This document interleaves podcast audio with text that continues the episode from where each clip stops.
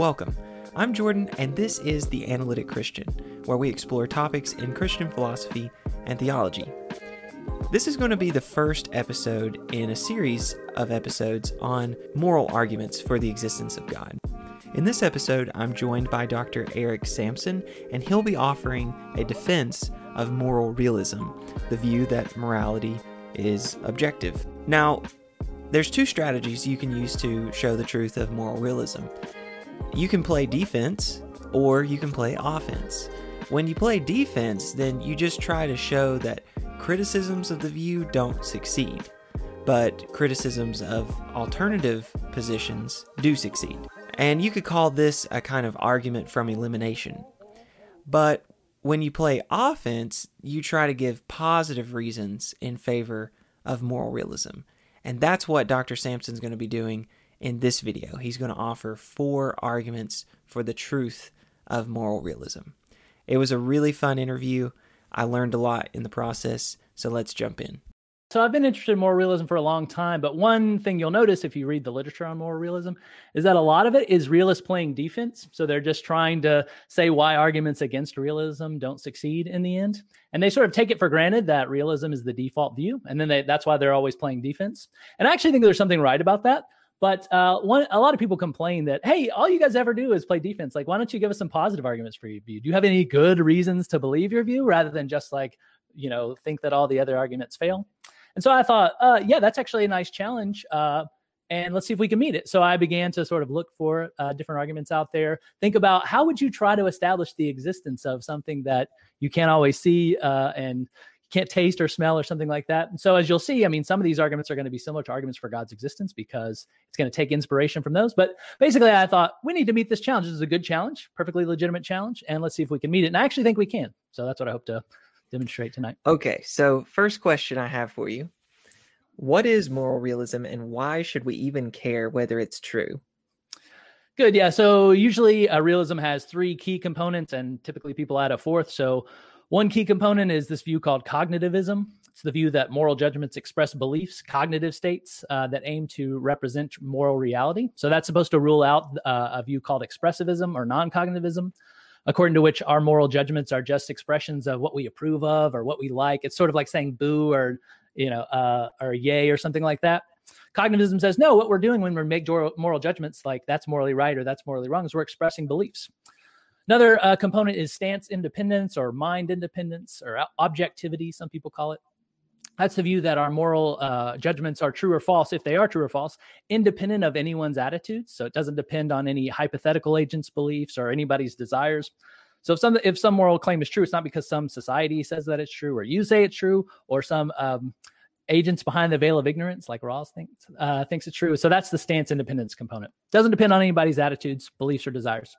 And then non-nihilism, that's the view that at least some of our moral judgments are true. Where uh, nihilism is false. Uh, and then most want to add uh, this fourth claim, which is what I call non-skepticism. That's the view that at least some of us know at least some of the moral truths. Some some people have moral knowledge. So those are the big ones: cognitivism or expressing beliefs. Their beliefs about a, um, an, a reality independent of our minds, and there really is something there. Uh, so that's the the view. Now, why should you care if it's true? Well, um, if realism is true, then your life matters, my life matters, uh, your friends' lives matters. Uh, so that's a good thing. Um, it matters how you behave. It matters how you live. Uh, that's a good thing, but uh, it also means that you might have extensive obligations to your fellow human beings. So you might have obligations to give to the poor, or to help out around the house, or to be nice to your uh, in-law. You know, do all those sorts of things. Um, another reason is that if realism is true, then reality is kind of weird. There are these mind independent entities uh, that we somehow come to grasp, uh, and they have implications for how we ought to live and how governments ought to behave and what we ought to believe. That seems uh, a little strange, but if you're interested in what reality is like, that's interesting. And uh, finally, if realism is true, you immediately face this these uh, metaphysical and epistemological challenges. Like, wait, where did these uh, these in mind independent truths come from? What would explain why they're there in the first place, and how do we come to know them? Uh, and one really convenient answer to that is some is the the claim that theism is true. So why are there these moral truths? Well, because there's this uh, perfectly good being out there that grounds all of moral reality. And furthermore, he helps us come to know the truths in various ways. So maybe he sets up the initial conditions of the universe so that it makes it so that uh, we'll we will come to believe in accordance with the truths, or maybe he like gives us a moral faculty, or in some sense writes the law on our hearts, the moral law on our hearts, something like that. But but theism would explain why moral realism is a compelling view. And you might think that's a that's a cool feature uh, of moral realism. It explains why theism is true. It lends credibility to uh, theism. Excellent. Okay, so what are uh, what arguments are there for moral realism? Good. So I'm going to offer uh, four different arguments tonight. I'm going to offer uh, a modal ontological argument for the existence of moral truths. I want to start with that one because many of your viewers are probably familiar with the modal ontological argument in philosophy of religion. So I'll start with that one. Then we'll do a Morean argument, which takes um, inspiration from G.E. Moore, who tried to prove the existence of the external world. So we're going to take inspiration from that proof. Uh, we'll do a companions and guilt argument from Terence Cuneo, who you actually had on the channel, and I invite you know people to go see that uh, interview with with Terence. And then I'm going to do the last one. This is for this is the really you know high level one. This is kind of tough, but that's why I left it for the end. The true philosophers, if they stick around, can see this one. And this is uh, the argument from deliberative indispensability. This is from David Enoch. It's worth mentioning just a few things about these arguments that I'm going to talk about tonight. The first one is that all of these are fairly recent. So the oldest argument that I'm going to talk about tonight is from 2007, which is not so long ago.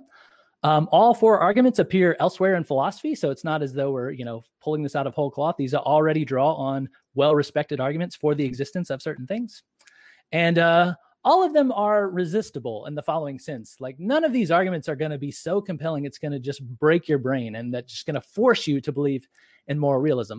But I think all of them are resistible at a pretty high cost. That is, um, you can resist all these arguments, but you're going to have to deny one of the premises, and it's going to be really costly to deny one of these premises. So, uh, in other words, you're going to have to bite a lot of bullets by the end of the night.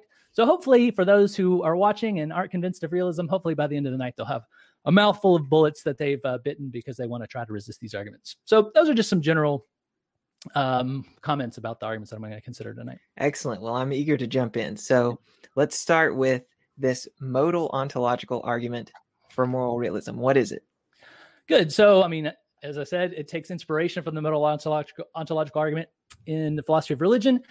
And uh, basically, what it says is, hey, that's a pretty cool argument that's going on in philosophy of religion. That's a cool way to try to prove the existence of a necessarily existent entity. But um, there are some problems with the modal ontological argument, at least some difficulties for it. I, it's not one of my favorite arguments. I don't think it's terrible. I think it's got some good things going for it.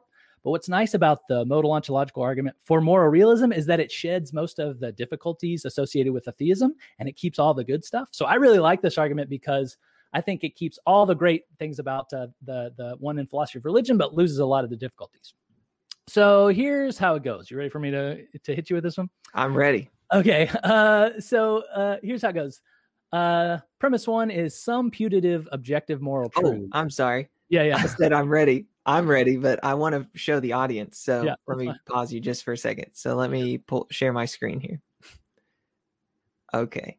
So here it is.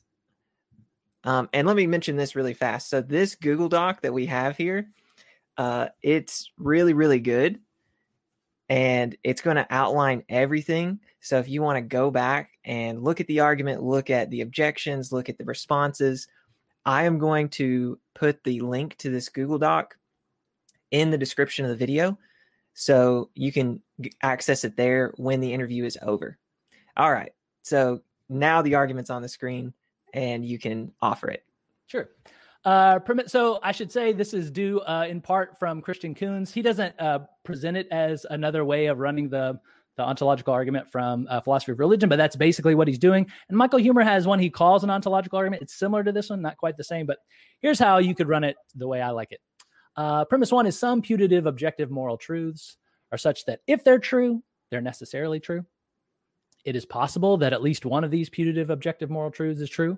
So at least one of these putative objective moral truths is necessarily true. That's the way it typically goes in philosophy of religion. If at least one of these putative objective moral truths is necessarily true, then at least one of these putative objective moral truths is actually true. Therefore, at least one of these putative objective moral truths is actually true. That is, moral realism is true. Okay, so you can see that the conclusion of the argument is moral realism is true. That's what we wanted to get to. And the two the, the two key moves in this are the first two premises. After that, virtually no one disagrees with how it goes. And as a matter of fact, premise one is widely accepted. So let's look at each premise and see how we like them and see where we could possibly resist this argument and what sort of costs are going to be associated with that. So premise one says some putative objective moral truths are such that if they're true, they're necessarily true. In other words, um, look, the, the kinds of things that moral truths are are such that they're not just contingently true, they don't just happen to be true. Um, they're such that if they're true in one world, they're true in all worlds. And most everybody agrees with that, that it's not uh, that the moral truths are such that if they're true in one world, any world that's similar to that uh, descriptively is going to be exact. Anybody, any world that's exactly like that descriptively is going to be exactly like that morally. That's the supervenience thesis, which is pretty much universally agreed upon uh, among philosophers. Uh, the, what that means is basically this: if it's morally wrong in this world to, uh, you know, punch someone needlessly, then uh, anytime you have a needless punching in any possible world, it's going to be morally wrong. It's not as though it's just an accident that in this world it happens to be wrong. Uh, that needless punching is more is immoral. Uh, so that's the basic idea. Uh, and as I say, virtually everyone accepts that that's true. So, uh, as with the modal ontological argument philosophy of religion, the real uh, the real action is in the second premise, which is the possibility premise. It says it's possible that at least one of these putative objective moral truths is true. And what do we have in mind here? We just have in mind things like uh, it's prima facie wrong to to punch somebody. It's prima facie wrong to to break your promises, to humiliate someone, to throw someone off a building. I mean, any of these will will do just fine. So at least for some of those, if they're true, they're not true just in this world, they're true in every possible world. And so what we want to know is, and then from there, it follows pretty trivially. So from there, what we want to know is what should we say about this possibility premise? Um, well, I guess we should maybe consider some some other sorts of objections. I mean, one thing you might try to do is, uh, oh, we could take a playbook from the philosophy of religion. Um, uh, playbook and we can try to do a parity argument. So uh, Anselm gave this famous ontological argument, and then Gaunilo was like, "Oh, uh, you're talking about the greatest conceivable being. Well, I can think of the greatest conceivable island. Does that mean it exists?"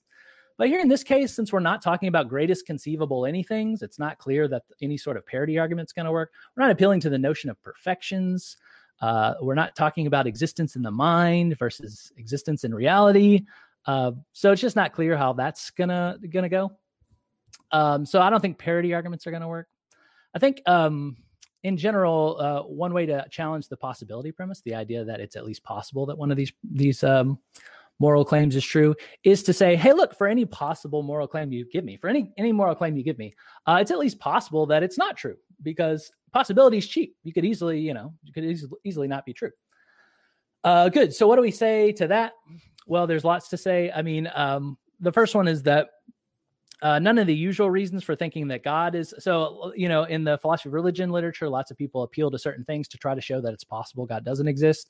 For instance, they'll try to say, oh, well, his attributes are uh, incoherent. So you can't have uh, perfect foreknowledge and freedom because if he knows what he's always going to do, then he's not free not to do the thing that he knows he's going to do. Or the paradox of the stone. There's no such thing as an omnipotent being or, um, or, you know, some people try to show that omniscience is incompatible with uh, perfect goodness because you have to know what it's like to sin, but a perfect being can't know what it's like to. Okay. The point is, that's a way of trying to show that uh, it's impossible for God to exist, but none of that stuff comes up in the moral case. Uh, so that's not going to be a problem. Uh, none of the standard arguments against uh, God's existence, uh, like the problem of evil or divine hiddenness, really work here. That just doesn't apply to moral truths. Um, and furthermore, I mean, uh, it's not clear. So it's not clear why it would be uh, impossible for certain moral truths to be true because none of the standard arguments against realism are intended to show that realism is impossible. Uh, if you take the argument from queerness, which has two versions, a metaphysical version, which is like, hey, these are really weird, or an epistemological version, which is like, how would we come to know the moral truths if they're independent of our minds and they're out there? Um, or the argument from disagreement or evolutionary debunking, or more recently, there's been moral objections to moral realism. The idea is that it's uh, morally wrong to believe in moral realism because you think that how we ought to behave here depends on the truths out there, and there's something you know not sensitive to the world about that. Okay, but notice all the none of those try to show that it's impossible for moral truths to exist. And if that's true, then we don't really have any reason to think that it's impossible for moral re- truths to exist, which means that it is possible for them to exist. But then if it's possible for them, for them to exist, then uh, it looks like we're in good shape with respect to the possibility premise. It looks like some moral truths are such that they're possibly true. And since all moral truths uh, are such that if they're true, they're necessarily true, then at least some moral truths are true. And that would mean that realism is true. So that was quick, but the, those are some general thoughts about uh, why the modal ontological argument for moral realism looks like it's in much better shape than an already pretty good argument, which is the ontological argument for God's existence. Yeah. So you, in the notes, you mentioned three kinds of objections that someone can try to offer. And I'm just doing this to sum up what you said. The first was a kind of parity argument, but um, do you do you think a parity argument works in this case or not? It's not clear how it would. So, I mean, the the way Gaunilo runs it is he's like, "Oh, you're uh, the greatest conceivable." Anselm says, "Look, let's think of the greatest conceivable being." Well, it's better to exist than not exist. So it must have existence, this being, which means that the greatest conceivable being exists. And Gaunilo says, okay, I'm thinking of the greatest conceivable island. Well, an island that exists is better than one that doesn't exist. So uh, it must exist too. But notice that that all works because you're talking about the greatest conceivable, this or that, and reasoning about what properties are perfections or something like that. I haven't done any of that stuff. I've appealed to a claim that literally everyone agrees with, which is just if one of these moral truths are true, they're necessarily true. That's built into the nature of moral truths. And again, that just follows trivially from uh, the the thesis that the, the moral properties supervene on the descriptive properties, which is, and that thesis is just this: that anytime you have um, a descript, anytime you have moral properties associated with a certain uh, descriptive property, then anytime those descriptive descriptive properties are instantiated in any possible world, you also get that moral property everybody agrees with that. And so uh, I just appeal to this totally uncontroversial claim in order to show you that if moral properties exist and are associated with certain descriptive properties, that's true of every possible world. That's the idea. So okay, it's so, not clear how the parity argument is going to go in the moral case, but though it is clear in the God case. Yeah. So the second kind of objection is the objection to that possibility premise, which is premise two. Yep. That said, it is possible that at least one of these putative objective moral truths is true. Yeah. Now, I'm going to put uh, Justin Mooney's comment up because it's relevant. He said, in response to this, to what you said about this objection, he said, well, given premise one, any argument against moral truths being true is, in effect, an argument against their possibility too. What do you think about that? Yeah, so uh, that's I mean, so take the evolutionary debunking argument. That's supposed to be that's supposed to be an argument against realism, but it doesn't show that uh, that more realism is impossible. Instead, it just shows, look, if there were these truths, we couldn't come to know them. But that just means so what they're supposed to what that's supposed to show is it's really uh, improbable, given the evidence that we have about our evolutionary origins, that realism is true. Um, now that would so that's improbable, but but what I want to say is, look, let's take all your arguments, and if we sum them up, it may be that absent the argument that I just gave, realism is really really really implausible. But now add this extra piece of evidence, uh, Im- improbable. Add this extra piece of evidence, which is the ontological argument, and it says, hey, as long as it's possible, and you guys never said it's impossible, all your arguments just show it's improbable. Uh, if as long as it's possible, then that means that it's actual and now it's now we should adjust our credences in light of the new evidence, which is now it makes it really probable, or at least significantly more probable than all those arguments suggest. That's the idea. So the key, yeah, the key to block this one is to make sure there there's an argument showing the impossibility of yeah. these moral truths. Yeah, none of these uh, suggest that um, that moral realism is impossible, only improbable. And so I want to let's just grant all of that. I'll say, you know, conditional on all those arguments and nothing more. It may be that um, more realism is improbable, but then add the piece of evidence that I gave. And when you add a piece of evidence, that can change the total evidence. And I want to suggest it boosts things significantly because all you need to get this argument going is the possibility. None of them, none of those arguments rule it out. Okay. And then the third and final objection, I don't know if you said anything about this yet, is to deny the S5 rule, basically. Yeah, that's right. I left that out because I thought I was going too long. But yeah, the S5 rule is just a rule of inference that says if something is possibly necessary, then it's necessarily necessary. Uh, and that's a rule of modal logic, uh, the details of which I'm not going to go into, mostly not because, you know, I just don't have time, it's because I don't really know the details there. Um, but I can just say that typically um, people think that that's a pretty decent rule. Now, look, you could go in and, and deny it, but you need to ask yourself, is that really why you don't believe in moral realism? I mean, is it that, oh, typ- I would accept moral realism, except for I just have these qualms about S5. Um, typically, that's just not the problem that people have. Uh, and to the extent that they think they say that is the problem, that's why they don't accept moral realism. It's uh, doubtful. Um, yeah. But, All right. but maybe. I mean, if you really do have qualms about S5, fair enough, then you can resist this argument. Fair enough. All right. So let's move on to the next one then. So this is the Morean argument for moral realism. What is it? Good. And- yeah. So uh, this takes inspiration from G.E. Moore. Uh, G. Moore famously gave this proof of the external world.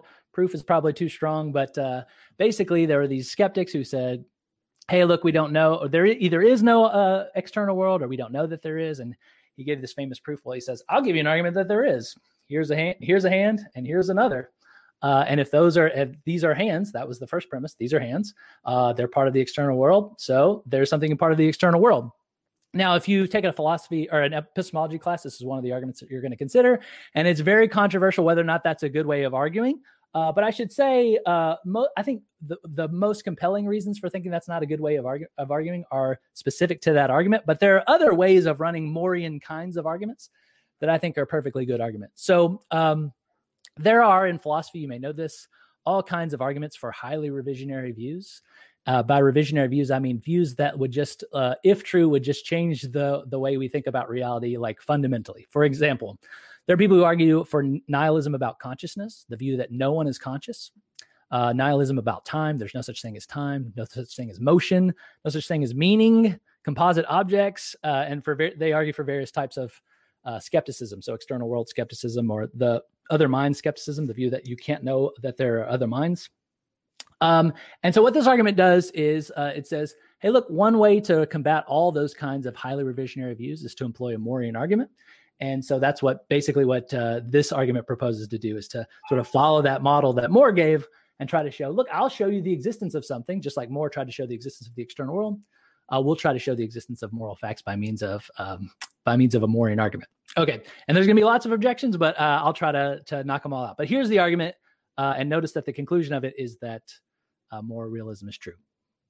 So the Morean argument uh, goes like this: If it's pro tanto objectively wrong to punch a helpless child, then there is at least one objective moral truth.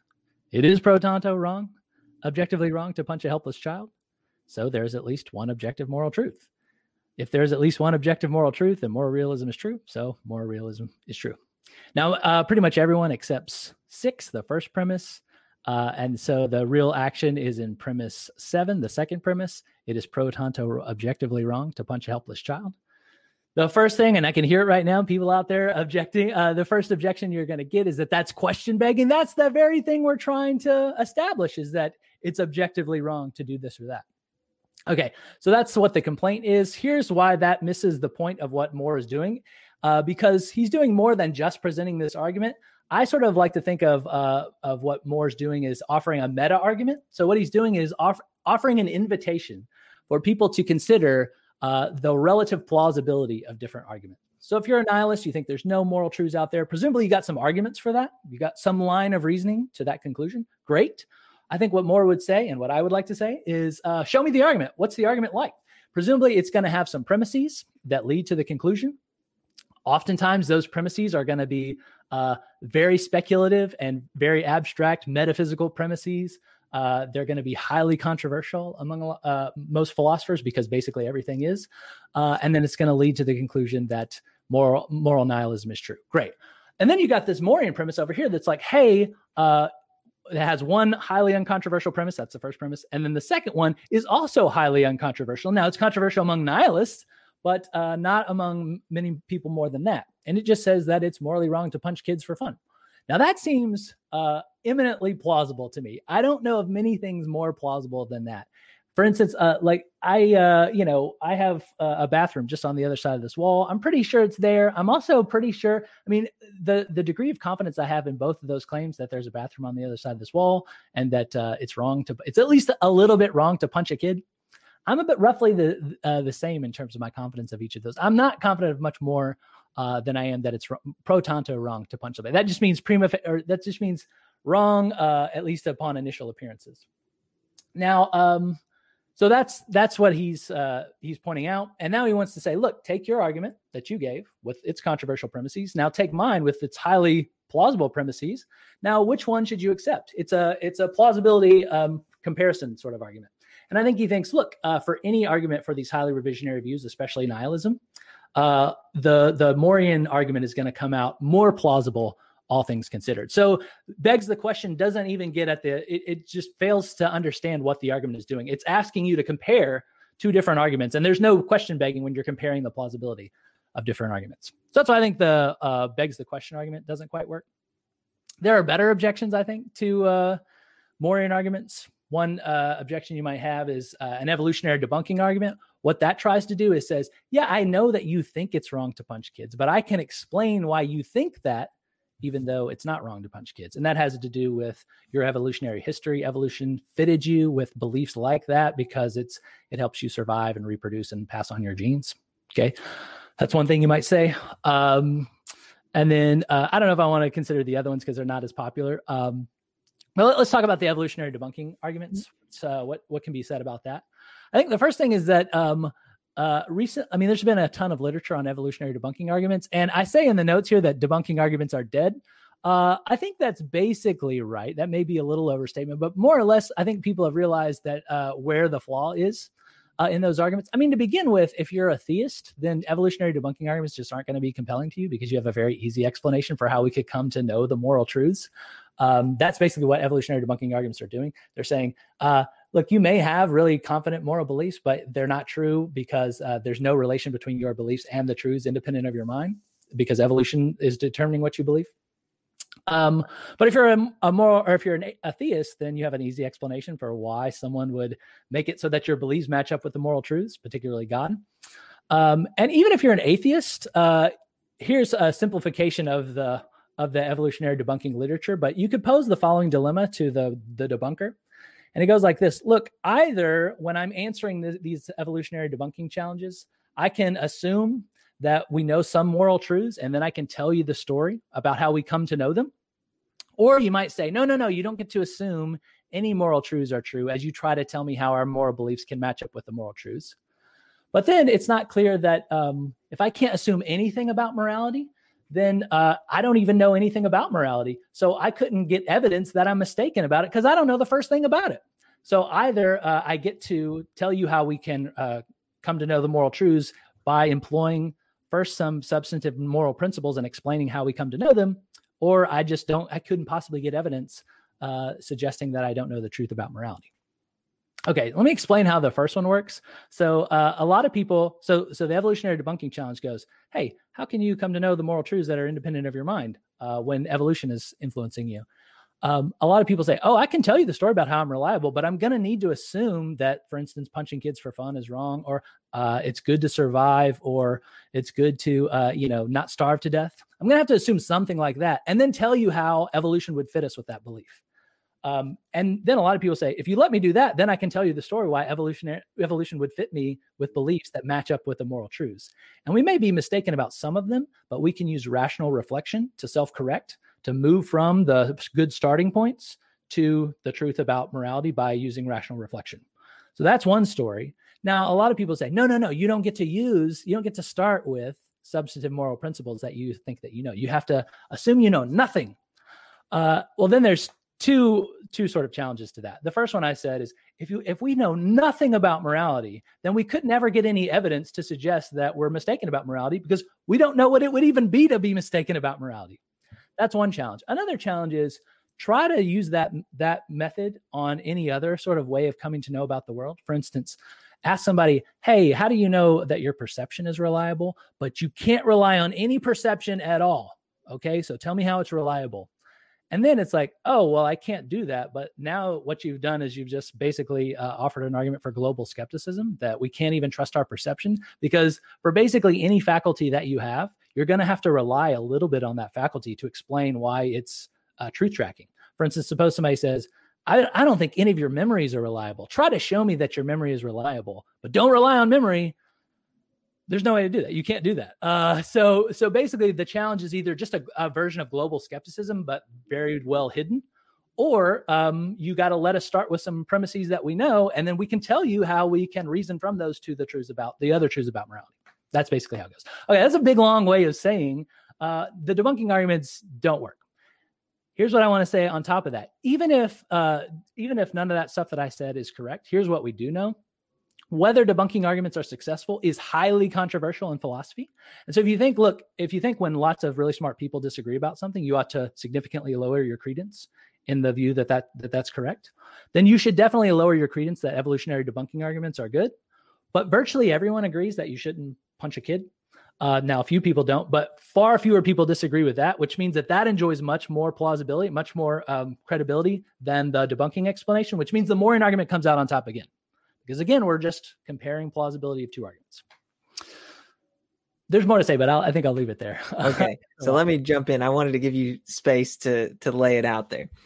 So I thought Andrew Moon made an interesting comment here with respect to that second premise. So the second premise said it is pro tanto objectively wrong to punch a helpless child. And Andrew Moon said it's plausible that it's wrong to punch a helpless child. It's less plausible that it's objectively wrong to punch a helpless child. That's not a common sense claim. It's loaded with philosophy. So, what do you think about that? Good, good challenge. So, two things. First of all, um, even if it's like, even if we all we get is it's not objectively wrong, but it's wrong, then we got the error theorist out of here. Okay, but um, I also I also want to concede that it's less plaus- less plausible that it's objectively wrong, but it's still highly plausible. Now he says, "Oh, but it's loaded with philosophy, objectivity." Uh, I agree that the note that uh, objectivity, the word, and uh, is you know a philosopher's term and probably not well known out there or what it consists in. But I actually think you know people on the street have the concept and employ it. They just don't. They maybe wouldn't attach that word to it. So if you ask somebody, "Hey, if you punch that kid, uh, would that be wrong?" Pretty much everybody's going to say yes. Uh, is it wrong because like uh, most people in America think it's wrong? Is that what explains why it's wrong? Most people are going to say no. That has nothing to do. No, even if everybody in America thought it was okay to punch a kid, it still wouldn't be okay to punch a kid. Is it wrong because like it, uh, it you know, is it hurts your feelings when you punch the kid or it's unpleasant for you? I think a lot of them say no. That has nothing to do with it either. It's about the pain that the kid endures. And you could ask them all these questions about what makes it wrong that punching this kid, uh, punching this kid is wrong and then I think uh, what you're going to find is that no, they find it uh, eminently plausible that it's objectively wrong. Now you're right that uh, it's more plausible that it's wrong, maybe not even objectively, but it's just wrong, you know, irrespective of the objectivity of it all. But I think you can add, you can go further, go go strong, and say it's objectively wrong because they do have that intuition that it is really that it is objectively wrong, and you can get that just by eliciting these sorts of responses from them by asking them questions. So that's what I'd say to Andrew. But I like the challenge. All right. So there there is more you could say about this Morean argument, but we're at the 32 minute mark. So I'm gonna and we've only covered two arguments. So yep. I'm gonna go ahead and move on to the companions in guilt argument. So let me pull this up. As you're pulling what? it up, can I say one thing that I really wanted to to just hit very quickly? Uh, yeah. So I just wanted to point out that after we've done all that stuff that I just said, we can also do our own debunking of error theorists. So uh, we let the error theorists sort of debunk our, our beliefs in various ways, but we should, you know, get in on the debunking as well. So here's just some things some realists c- can say to error theorists about why they like error theory, but uh, it has nothing to do with the truth of error theory. So we could say, look, here's why you accept error theory. It's because morality is really onerous, and it means that you have lots of you have lots of obligations, and it's more pleasant to you to think that we don't have obligations than that we do.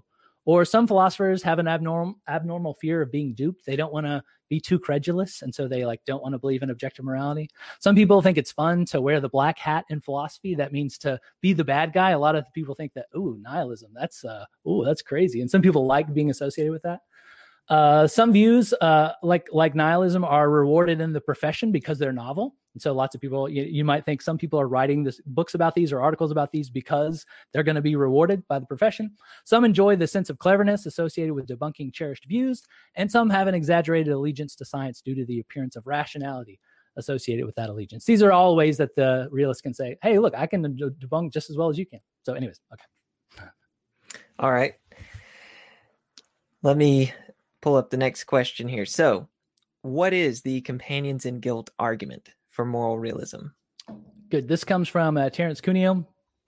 And basically, the idea of any companions and guilt argument is uh, it sort of draws the person's attention to something that they think that they're committed to and says hey you're committed to this thing objective morality is just like that thing so if you think if so if you think that objective morality has to go then this thing that you're committed to it also has to go that's the way that uh, companions of guilt arguments work in general so basically, it says pick your poison. Do you want to uh, keep the thing that you cherish, but you got to keep objective morality, or do you want to give up on objective morality, but you also got to give up on the thing that you that you hold dear? Um, so that's the sort of how it works. And um, here's um, sort of, oh, go ahead. Yeah, i have pulled it up now. You got it. Okay, yeah. So you can see uh, premise one is if they're objective. Ep- so this is says, hey, the thing that you cherish is the existence of objective epistemic facts, facts about what you ought to believe, how you ought to govern your beliefs. So it says if there are objective epistemic facts, then there are objective moral facts. There are uh, objective epistemic facts. Therefore, there are objective moral facts. That is, moral realism is true. Great. So um, I think most people agree that if there are objective epistemic facts, then there are objective moral facts. There may be some people who doubt that, but it's not clear how. I mean, if you already think that there are facts about the way we ought to conduct our beliefs, independent of our minds, that are un, uh, uninvented or they're rather discovered, then it's not clear how you'd say, well, yeah, there are definitely those, but not about the way that you ought to behave. That's just a totally different thing. It's sort of like, uh, look, you're already taking on all the metaphysical baggage, all the epistemological baggage. Like, how would we know about these objective epistemic truths? You're already taking that on by believing in objective epistemic facts. So you're not really doing yourself any favors by, you know, keeping one objective epistemic facts but denying objective moral facts. So that one's the more uh, the the one that's on firmer ground. Of course, uh, this one says there are objective epistemic facts, uh, and that one is going to be controversial, the, at least the most controversial. Still, I think a lot of people accept it. But um, as I say here, one response or one object objection to this is going to be the view called epistemic uh, instrumentalism. That is the view that um, that's a view acor- uh, about how you ought to conduct your intellectual life, according to which you ought to believe something, uh, if and only if it serves some goal of yours to believe that thing. Uh, and there you would say, look, it's not objective, it's not mind independent. It depends on my desires, what I ought to believe. And typically, I like to believe the truths, but you know, not always. And if not, then I shouldn't believe it. And so, um, you know, that's one way to escape to try to say, no, no, I reject the uh, the objectivity of epistemic facts. Um, let me see. So, uh, w- what do I say about that one? I mean, uh, there are many things to say. It's a whole debate about whether epistemic instrumentalism is true. But I mean, here, let me just point out two things about it. The first thing is that if you endorse uh, instrumentalism, then you should really like Pascal's wager, both for the existence of God and for the existence of moral truths. So, um, according to Pascal's wager, I mean, it, actually, this is like not even the original wager. So the original wager, as I understand it, says that what you ought to do is uh, you ought to go do something, not believe something. You ought to go uh, investigate the evidence for God's existence and go to church and say some prayers and stuff like that. But uh, if you think that no, what you ought to believe is entirely dependent on your goals, then um, for many people, it's going to be it's going to promote their goals to believe in uh, moral realism. Um, and so they're not making any sort of mistake. So you're going to lose the ability to criticize people who believe moral realism because uh, it you know promotes their goals. Similarly with God, a, a, big criticism of people who believe in God is that they just believe it because it comforts them or makes them feel better. You're going to lose that uh, ability to to criticize them on those grounds because um, many people are going to do exactly what instrumentalism says. That is, they're going to believe things that achieve their goals or help them promote their goals. So uh, that's just to say, fine, if you want to object, you know, uh, reject objective morality, fine, but you should embrace, you know, uh, God's existence and uh, and then turn around and uh, accept moral facts as well, on instrumentalist grounds, not on you know objective grounds or something like that. That's one thing to say. Uh, another objection you might, another objection to this argument is just to deny premise twelve, the claim that there are objective epistemic facts by just being a total error theorist about normativity, just saying, look, there are no normative properties whatsoever um, uh, so that's just how it goes. Uh, one problem with that is just that you're going to um, lose all the standard epistemic properties like knowledge. So knowledge is justified true belief plus maybe some other conditions. But if you think there's no reasons, there's no justification at all, then there's no such thing as knowledge because justification is part of knowledge. So nobody knows anything. You don't know your own phone number. Um, you don't know who your mom is. You don't know anything. Um, there's no such thing as justification. There's no such thing as understanding. The virtue of open mindedness just doesn't exist because open mindedness is like the right, the right kind of mean, the justified mean between being too credulous and uh, not being credulous enough. Um, curiosity, healthy skepticism, all of these virtues are means that are that strike the the right balance between two ways of being. There's no going to be no such thing as irrationality. So again, all of these you can do it. I mean, you can deny them if you want, but you're going to have to pay a price. And that's what I was saying at the beginning. Look, if you want to reject all these, if you want to accept all these uh, implications, perfectly fine. But again, you're just going to have a mouthful of bullets at the end of the night, um, which is fine with me if that's what you want to do. Um, I should say one last thing. I mean, a lot of uh, people who just embrace epistemic ep- uh, error theory, a lot of people want to go to them and say, "Hey, you guys are being incoherent in some way." I actually think they're not being incoherent. I think it's a perfectly coherent view. I think it's not a very attractive view, but I don't think there's anything incoherent about it. So if you want to just be a total error theorist about everything, at the end of the day, there may be nothing more to say to you. Okay, so just to be clear, let me put back up that argument. Okay. So I want to I want to give some examples of epistemic facts. So give me you've uh, you've you've named a couple already, but just list some that you think are, you know, pretty plausible to uh, maybe somebody that's an error theorist. Here are some that that some people like. Uh, you shouldn't believe uh, things that are uh, overwhelmingly uh, uh, countervailed by your evidence, or so your your evidence things that are totally undersupported by your evidence. You should believe in accordance with your evidence. If your evidence overwhelmingly supports some belief, you should hold it. Um, and if the belief is, if the evidence is ambiguous about some proposition, you ought to suspend judgment about it. A lot of people think those are facts, and those are facts that you ought to uh, believe in accordance with, even if you don't want to. Even if you want to believe that there are aliens, if you don't have the evidence for it, you shouldn't believe that there are aliens. And even if you want to believe in, I don't know, whatever sort of crazy thing, uh, you shouldn't do it.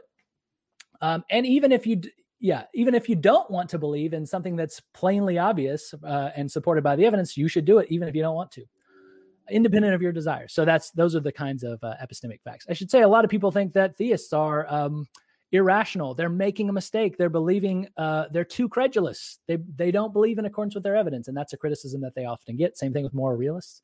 Uh, they're too credulous. You guys aren't believing in accordance with the evidence. That's a criticism. You're not respecting the epistemic moral facts, or the sorry, the epistemic uh, facts. That's the kind of stuff. Yeah, and I like those examples. I think one that I hear a lot that that seems like, and uh, when when I hear people say it, they they definitely sound like they're saying this in an objective sense, not just a hey, this is my personal preference, the way that I prefer to, you know, form my beliefs, but um, your preferences, you know, they they're just as legitimate as mine. Yeah. Um, and that is this statement: extraordinary claims require extraordinary evidence. Yeah. That that pops up a lot. When that's said, that's it seems like it's being intended to be a hey, I have this objective epistemic duty to only believe an epi- uh, a an extraordinary claim when I have extraordinary evidence. In the absence of that extraordinary evidence, I I'm just not justified in believing that uh, extraordinary claim. That language is so loaded with this kind of um, this duty, this justification. You're you, you're within your epistemic rights. All this this kind of stuff. Higher independence. Because if I said, yeah, but I really like believing ex- extraordinary claims without extraordinary evidence. Why can't I do that? You shouldn't do that. That you, it doesn't even it doesn't matter if you want to believe it. This this is a rule that it applies to you independent of your attitudes, independent of your beliefs and your desires. So yeah, they are sort of drawing on the objectivity here. Yeah. Yeah. So um, it seems like that would be, you know, a, a it, you have to choose. Like, do you want to hang on to uh, extraordinary claims require extraordinary evidence, or are you willing to? Um, or I'm sorry, yeah. Well, you get you have to choose here. Yeah, if you if you hold on that claim, it's a perfectly fine claim. You can hold on to the claim that extraordinary claims to depend on extraordinary evidence. Uh, but just know that you're appealing to objective moral, uh, objective epistemic facts, and if you believe in those, you should also believe in epistemic moral facts. So it's fine. You can hold on to that claim, but you should also believe in moral realism. Yeah. Yep. Yeah. Okay. Yeah. Uh, so you already mentioned a few objections, I think, with epistemic instrumentalism, and then uh, error theory, which just bites the bullet. Mm. But um, yeah, that this one again, it's just are you willing to bite the bullet? Yeah. Yeah. Okay. Uh, Which I can't stop you from doing. If you, I mean, many people are happy to, or not many, some people are happy to do it. And at the end of the day, I can say, all right, well, there you go. all right. So now let's talk about the fourth and final argument, and then we'll be going to questions. So, what is David Enoch's argument for moral realism? Good. So this is, as I mentioned, the more the most complicated one. So here he's um, it's a, an argument from deliberative indispensability. Um, what does that mean? Well, the basic idea is this: uh, in the philosophy of science and philosophy of mathematics, indispensability arguments are pretty popular. So um, many people think that electrons exist. Why do they think that? Nobody's ever seen an electron. Photons can't hit an electron, bounce back, and have us see it with our eyes. Why do they believe uh, electrons exist if no one's ever seen it? Uh, well, because um, it seems like uh, they can't explain uh, the world around them without appeal to this the standard model, which is the model of the, the atom, which includes the electron.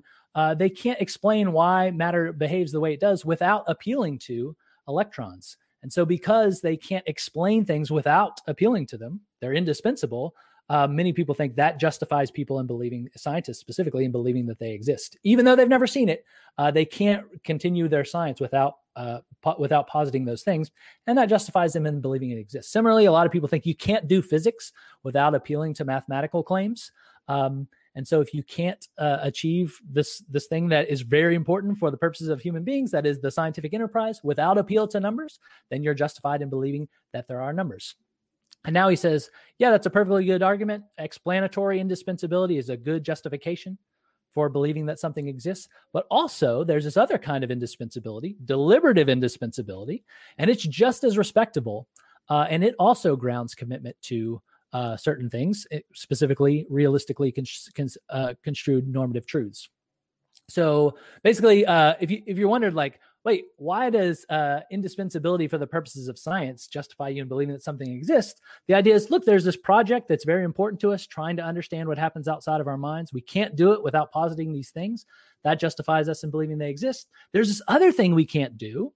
Uh, we can't live our lives. It's crucial, it's central to our lives, just as explaining things outside of our mind is. It's deliberating, thinking about how we ought to behave, how we ought to live. Uh, we do it almost, you know, virtually every second of every day.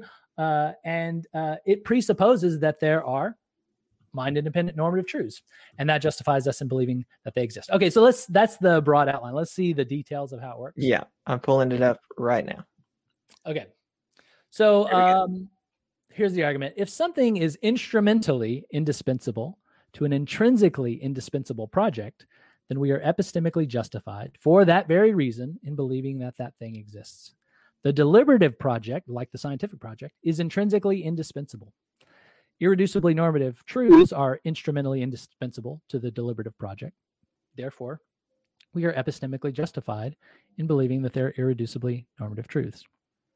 Okay, so that first premise has some stuff going on in it. It says if something is uh, instrumentally indispensable to an intrinsically indispensable pro- uh, project, then blah, blah, blah, blah. Okay, so what does that mean?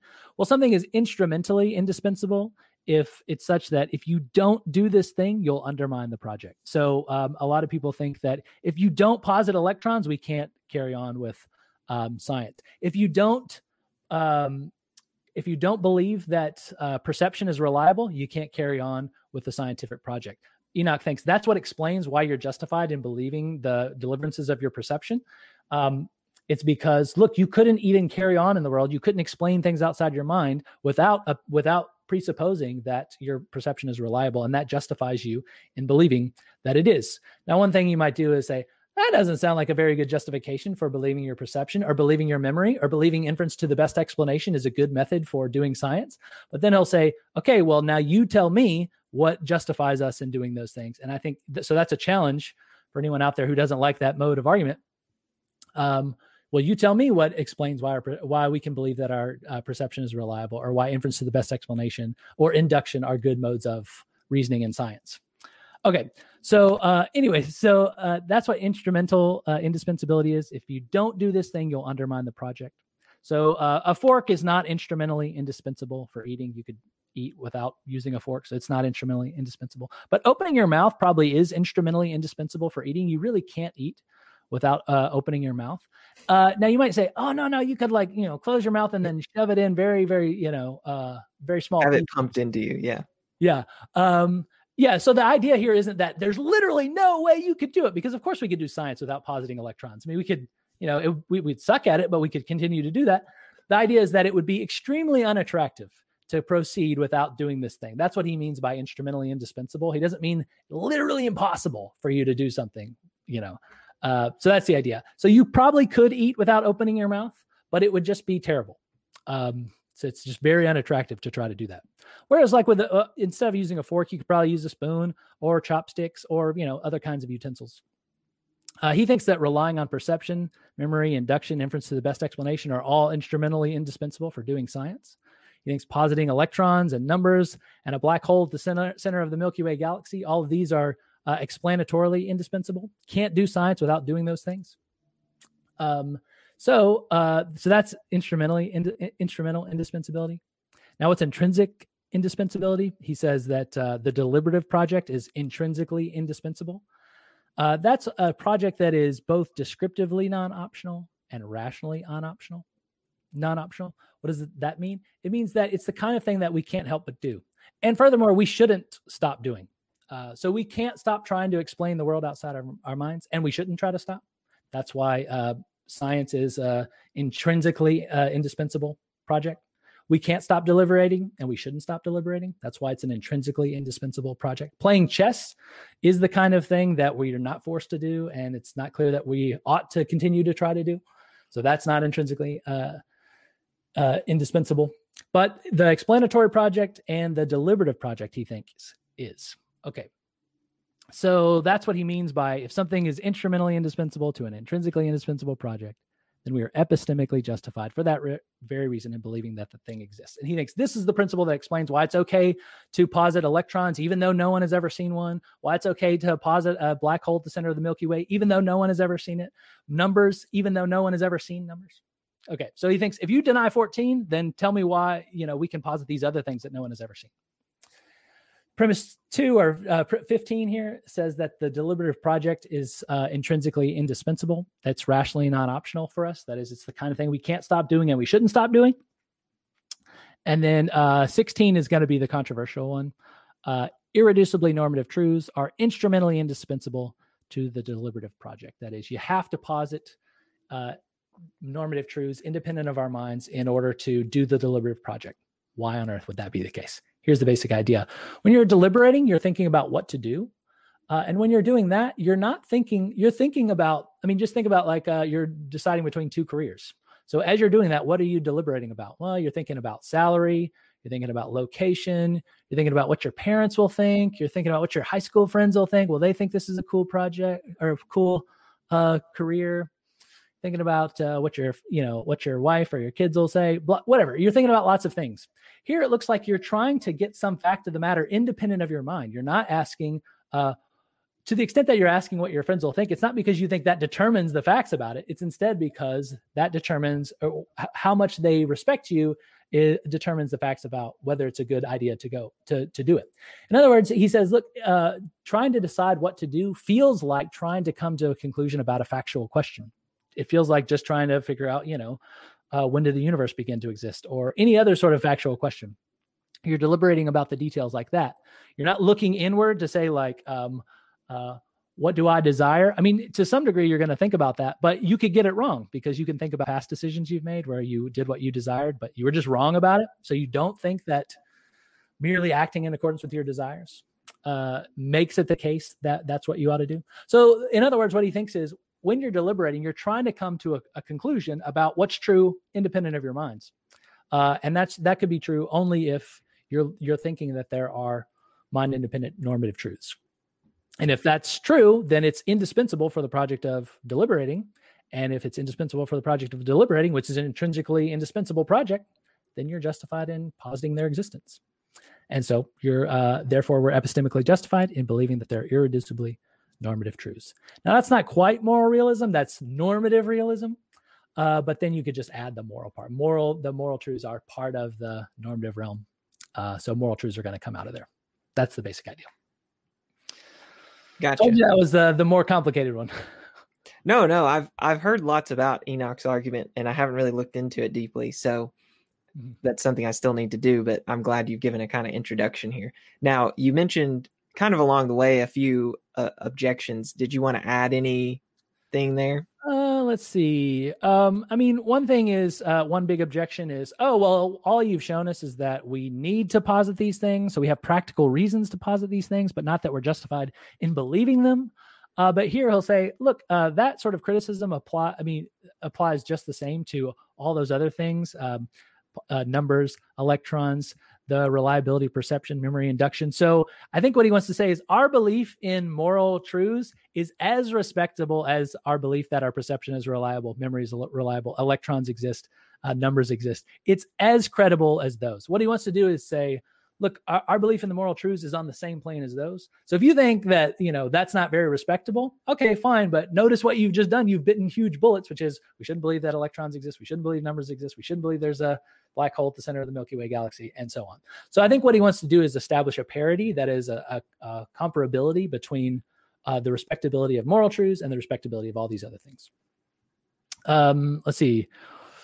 What else? Um, I mean, yeah, if you reject the general strategy, so you might just say, I don't even like this whole idea of indispensability in general. Again, now you face a challenge. Okay, then explain to me uh, how we're justified in believing our perception.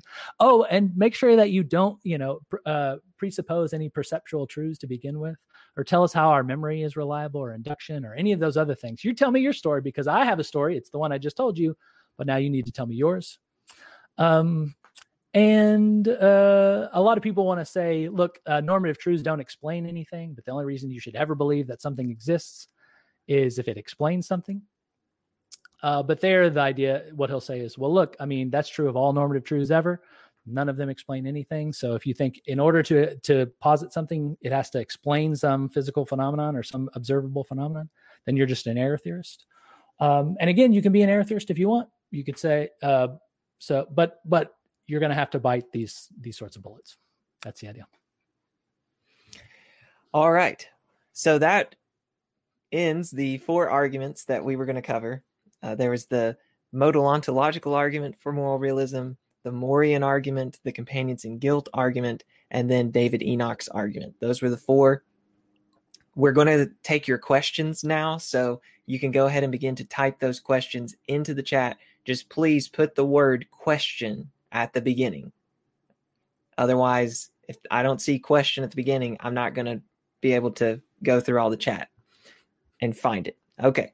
So make sure you put that word while you're typing that. If you enjoy the content that I'm producing on this channel, then please consider becoming one of my patrons. You can do that by going to the link in the description. It's www.patreon.com slash the analytic Christian.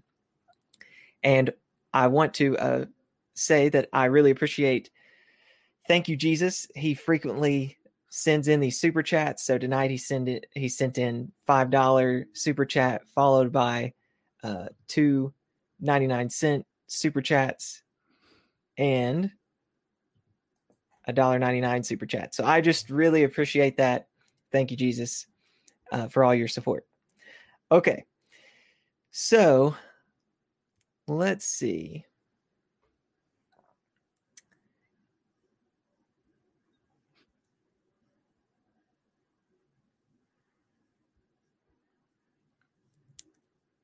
I'm trying to. Okay, so here's a question from Andrew Moon. He said, Can Dr. Sampson explain what quasi realism is? I've felt like I've never quite understood it. Thanks for the presentation. Yeah, great question. Uh, there are people who work in meta ethics, myself included, who often have the same uh, the same confusion. Like, what exactly is the, this view? So what it's trying to do is it's trying to it's called quasi realism because it's trying to mimic everything that realism is doing, but it's trying to um, avoid all of the metaphysical uh, baggage associated with realism and all of the epistemological baggage with realism. So basically, what it uh, says is it's a version of non-cognitivism. Quasi-realism says, look, what we're doing when we're making moral judgments is we're expressing some non-cognitive attitude, like our desires or our approvals or what we stand for, what we intend to do. Um, and then they appeal to this uh, this theory of truth called minimalism about truth, according to which um, even our non-cognitive states can come out as true in some minimal sense of truth. And there, so what they want to say is our moral judgments can be non-cognitive and true or false. They even try to use a minimalist theory of truth to explain to say that even non-cognitive states can be beliefs in some minimal sense. And so they try to mimic everything that the realist says. The realist says our moral judgments are beliefs, and they're like, yeah, they're beliefs in some minimal sense.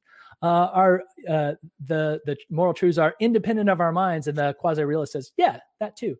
Um, and so, one of the big problems for quasi realism is this so called problem of, of, creeping minimalism. The idea is okay, well, look, if you perfectly mimic everything that the realist says, then guess what? You're just realists.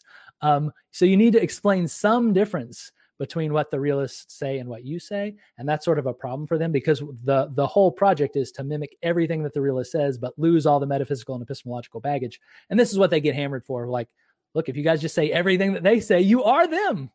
Um, so then they have to distinguish themselves. And then once they distinguish themselves, then they're going to have problems. I should say, I mean, I'm not a quasi realist just because I, I don't find um, non cognitivism, the view that our moral judgments are non cognitive states, I don't find that the least bit plausible. There are all sorts of, and I don't even find the motivations very good motivations. So, one big motivation for non cognitivism is that it looks like every time someone makes a moral judgment, they're motivated to act in accordance with it. But I don't think that suggests that the only explanation for that is non cognitivism. I think that's a terrible motivation for that view. I mean, I, there's more to say, but I'll stop right there. That's the that's the general idea. And if to the extent that you're confused, you you are basically understanding the view because other people uh, who understand the view perfectly well can't see what the difference is between realism and quasi-realism. Okay, thank you. Jesus sent in another seven dollars, so thank you very much for that. And, and Brandon one one six sent in a five dollar super chat, and here's his question: How would you solve the is ought gap in regards to moral realism. You may want to explain explain what he means by the is ought gap and then explain the, the the thing you have in mind that solves it. Yeah, sure. So a lot of people um, have noticed that for any sort of descriptive statement that you make about the world, it doesn't imply anything about what you ought to do. So if I punch a kid, it causes him a lot of pain. What does that entail about what I ought to do? Well, just saying that I punched the kid entails nothing. That's a descriptive fact. Um, and it's not clear how it, how mere, any mere descriptive fact is going to entail anything about what you morally ought to do. Um, that's a bookshelf. Lots of people die of hunger every year. That doesn't entail anything about what anybody ought to do ever, and that's true of every descriptive statement. So, um, so the worry is uh, this: the is ought problem is a problem for naturalists, people who think that the moral truths are identical to merely descriptive truths.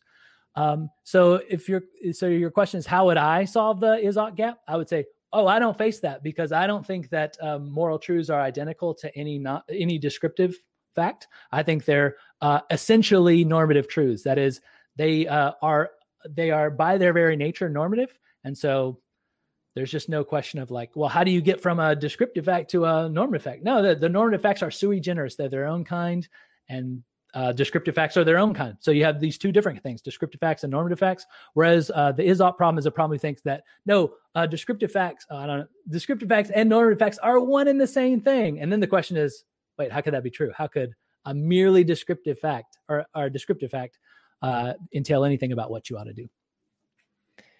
This may be a silly way of of thinking about it, but I just want to make sure I want to pick your brain on this for a second. Yeah. So there are in the camp of moral realists, there are natural moral realists, and then there are non-natural moral realists.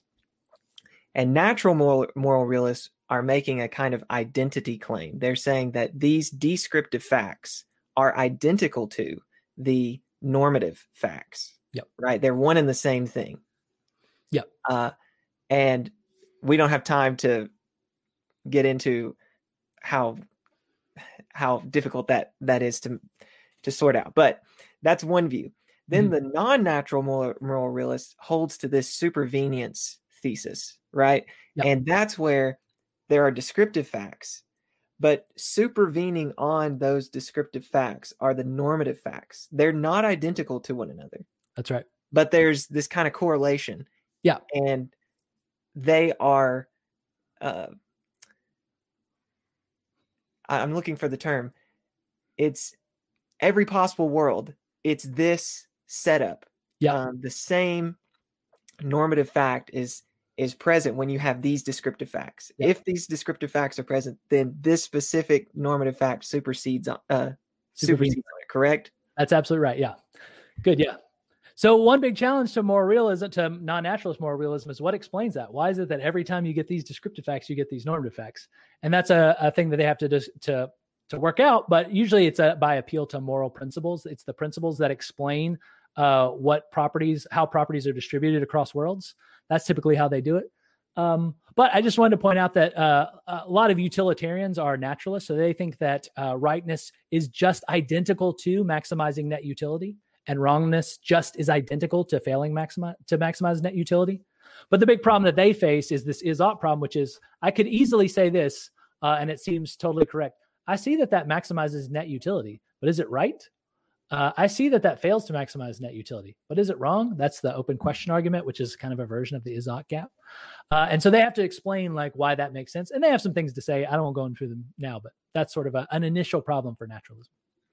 And and your general response to Brandon's question is the ought problem would be a, a problem for the natural moral realist, but Yeah. it's not a problem for the non-natural moral realist. Yeah.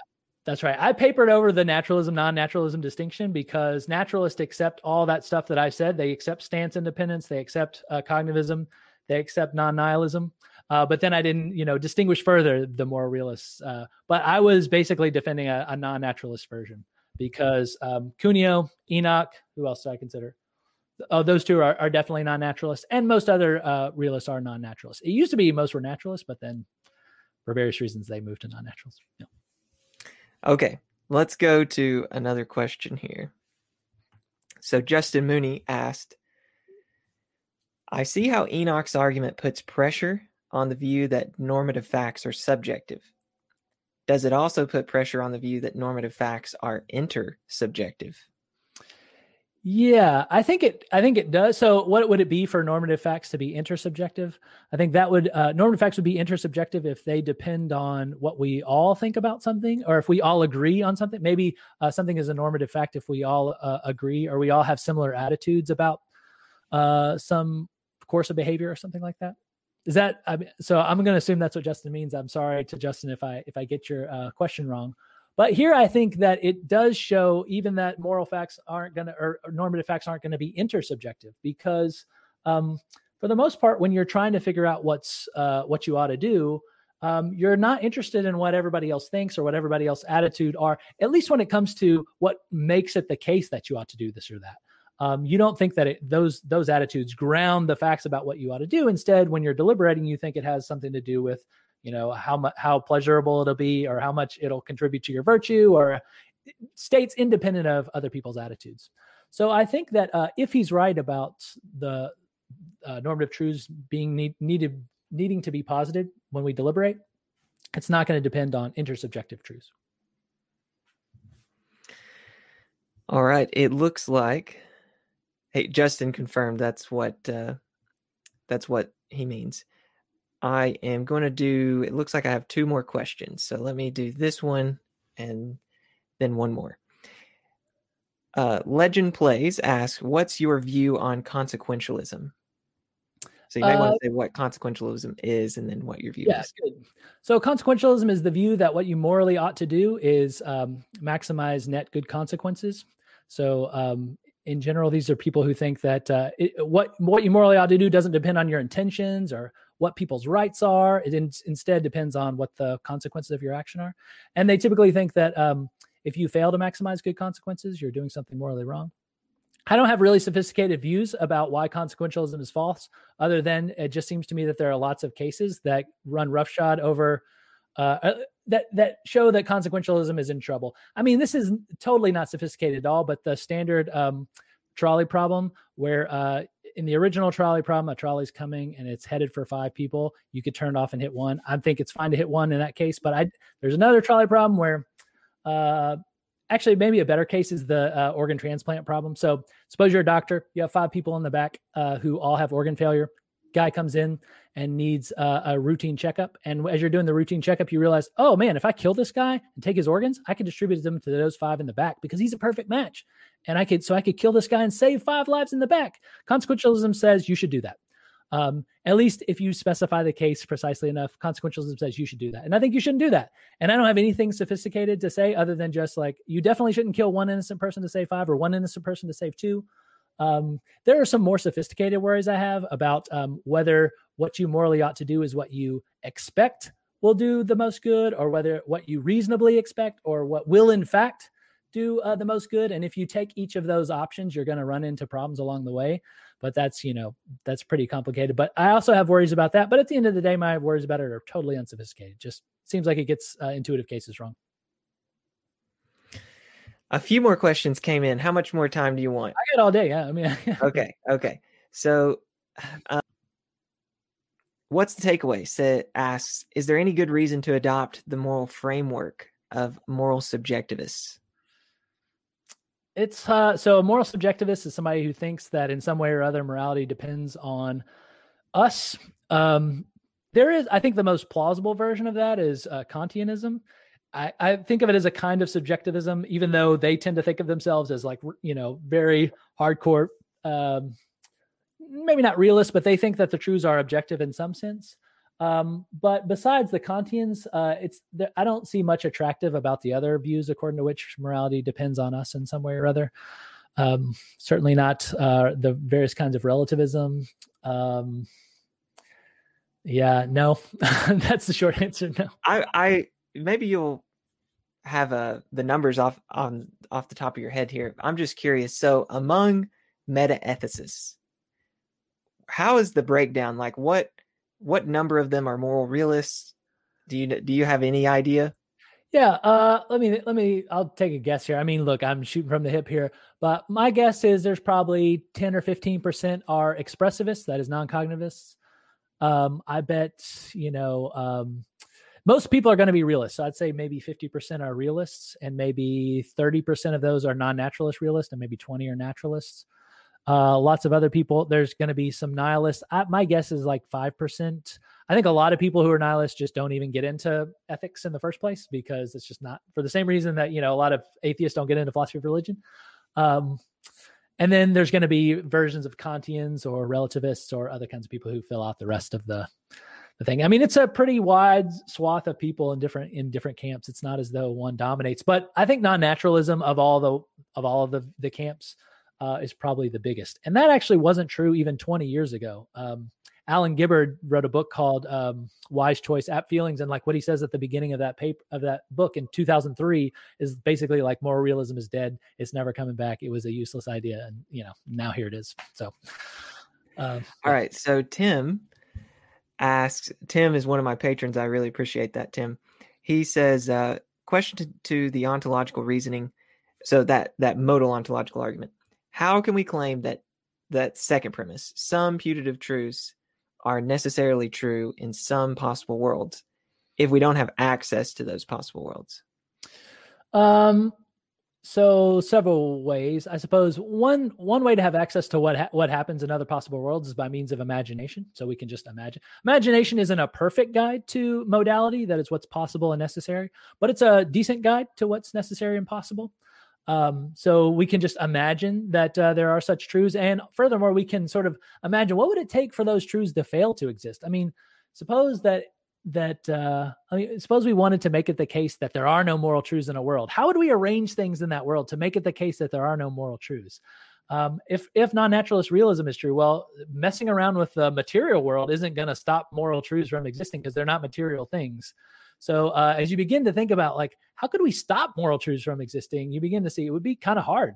Um, so that suggests that, that then it's probably at least possible that there's some moral truths. So you don't need to know you don't need to know all every possible world what's happening at every part of every possible world. You don't need to know that. You just need to know some some things about uh, possible worlds, and you can do that by means of imagination. I think.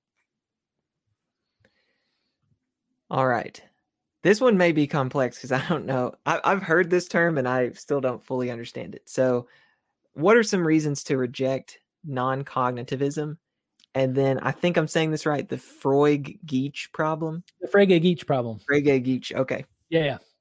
So, what are some reasons to uh, reject non-cognitive? I'll tell you why I reject it. Um, when I think about what I'm doing when I issue a moral judgment, when I think about when I say that something's wrong or good or bad or something like that, I sort of just think about what am I doing? Uh, am I expressing a mere ad- am I expressing a non-cognitive attitude or am I expressing a belief? It seems to me that like uh, I'm trying to express a belief. The non-cognitive say even though try as you might, if you try to express a moral belief, you're going to fail. You can't possibly do it. And I just think if I try really hard, I think I could do it. But I mean, there's more sophisticated uh, reasons. So uh, one of the motivations for being a non-cognitivist is, as I said, uh, a lot of people think every time someone makes a moral judgment, they're to some degree motivated to act in accord with it. Um, and a lot of people think that could only be explained if when you issue a moral judgment, you're issuing a motivational state. Why is it that every time you issue a moral judgment, you're motivated to act? Because a moral judgment just is a motivating state. And there I want to say that's not a compelling argument for the following reason. It may well be that most of us want to act morally. We have that desire already in us. But so when we believe that something is the morally right thing to do, we're thereby motivated to do it because we have a, pres- a pre-existing desire to do what's morally good. That would explain why, in almost all cases, it's we're motivated to act in accordance with morality. So I just don't even like get on the tr- train at the beginning. Like I don't see the motivation for it. The Frege-Geach problem is a, an important problem for non-cognitivism. That's a problem that basically says, hey, um, if if our moral judgments are non-cognitive states why do they behave so much like uh, descriptive claims or like cognitive states? Why is it that we can do things like this? If it's wrong to uh, punch your brother then it's wrong to pay someone to punch your brother. Um, it's wrong to punch your brother therefore it's wrong to pay your, your someone to punch your brother. That was just an inference that i just used uh, which relies on truth values. So it, it employed modus ponens which is a mode of reasoning that depends on the claims it's using being true or false so if I could do that, it looks like the claims can be true or false, which means that they must be uh, at least possible states of mind, or sorry, states of co- cognitive states of mind. So then the, the, question for the expressivist is okay, well, why are we able to make inferences with our moral beliefs if they're just non cognitive states? You can't make inferences with non cognitive states. That's the problem. And they have to try to fix it. I don't get into the details of the Frege-Geach problem, mostly because I'm not that compelled by non-cognitivism, so I'm not interested in like getting into the details. But it is a it is a compelling problem, and it's one that they face, you know, all the time, and they gotta they gotta say something about it. Okay, uh, Brandon one one six says, "Do you believe that moral properties are supervenient on non-moral properties?" Yes, I do. Um, I do. Basically, what that commits me to is that every time um, a moral property is instantiated um, in accordance with some descriptive properties, then anytime those those same descriptive properties are instantiated somewhere else, then you're also going to get that moral property. So anytime you have an unjustified killing, that's going to be wrong. Anytime an unjustified killing shows up in the world or any world, more wrongness is going to be there as well.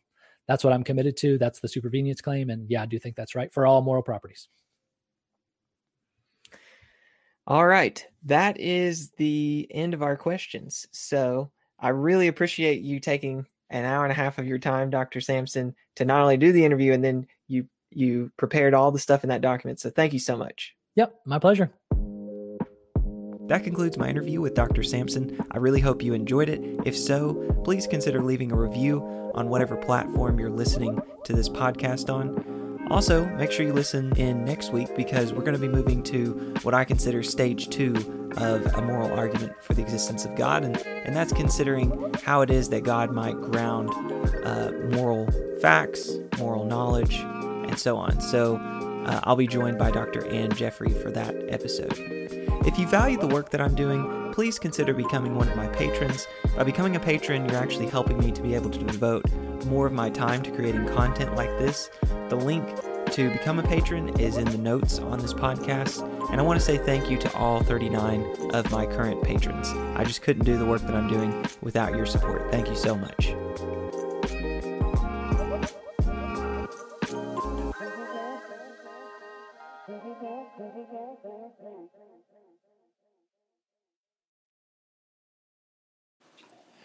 I'm a big fan of philosophy of religion, and most channels out there are really just retreading the same old content over and over again and the same old arguments between folks. And I feel like I just lost interest in it until I started watching The Analytic Christian.